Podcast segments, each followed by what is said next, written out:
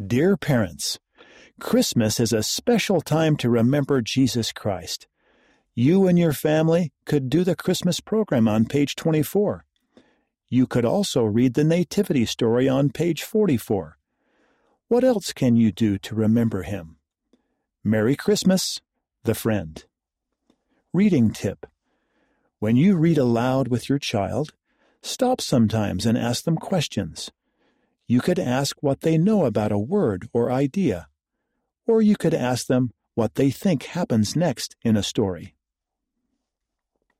Read by Rich Gramillion.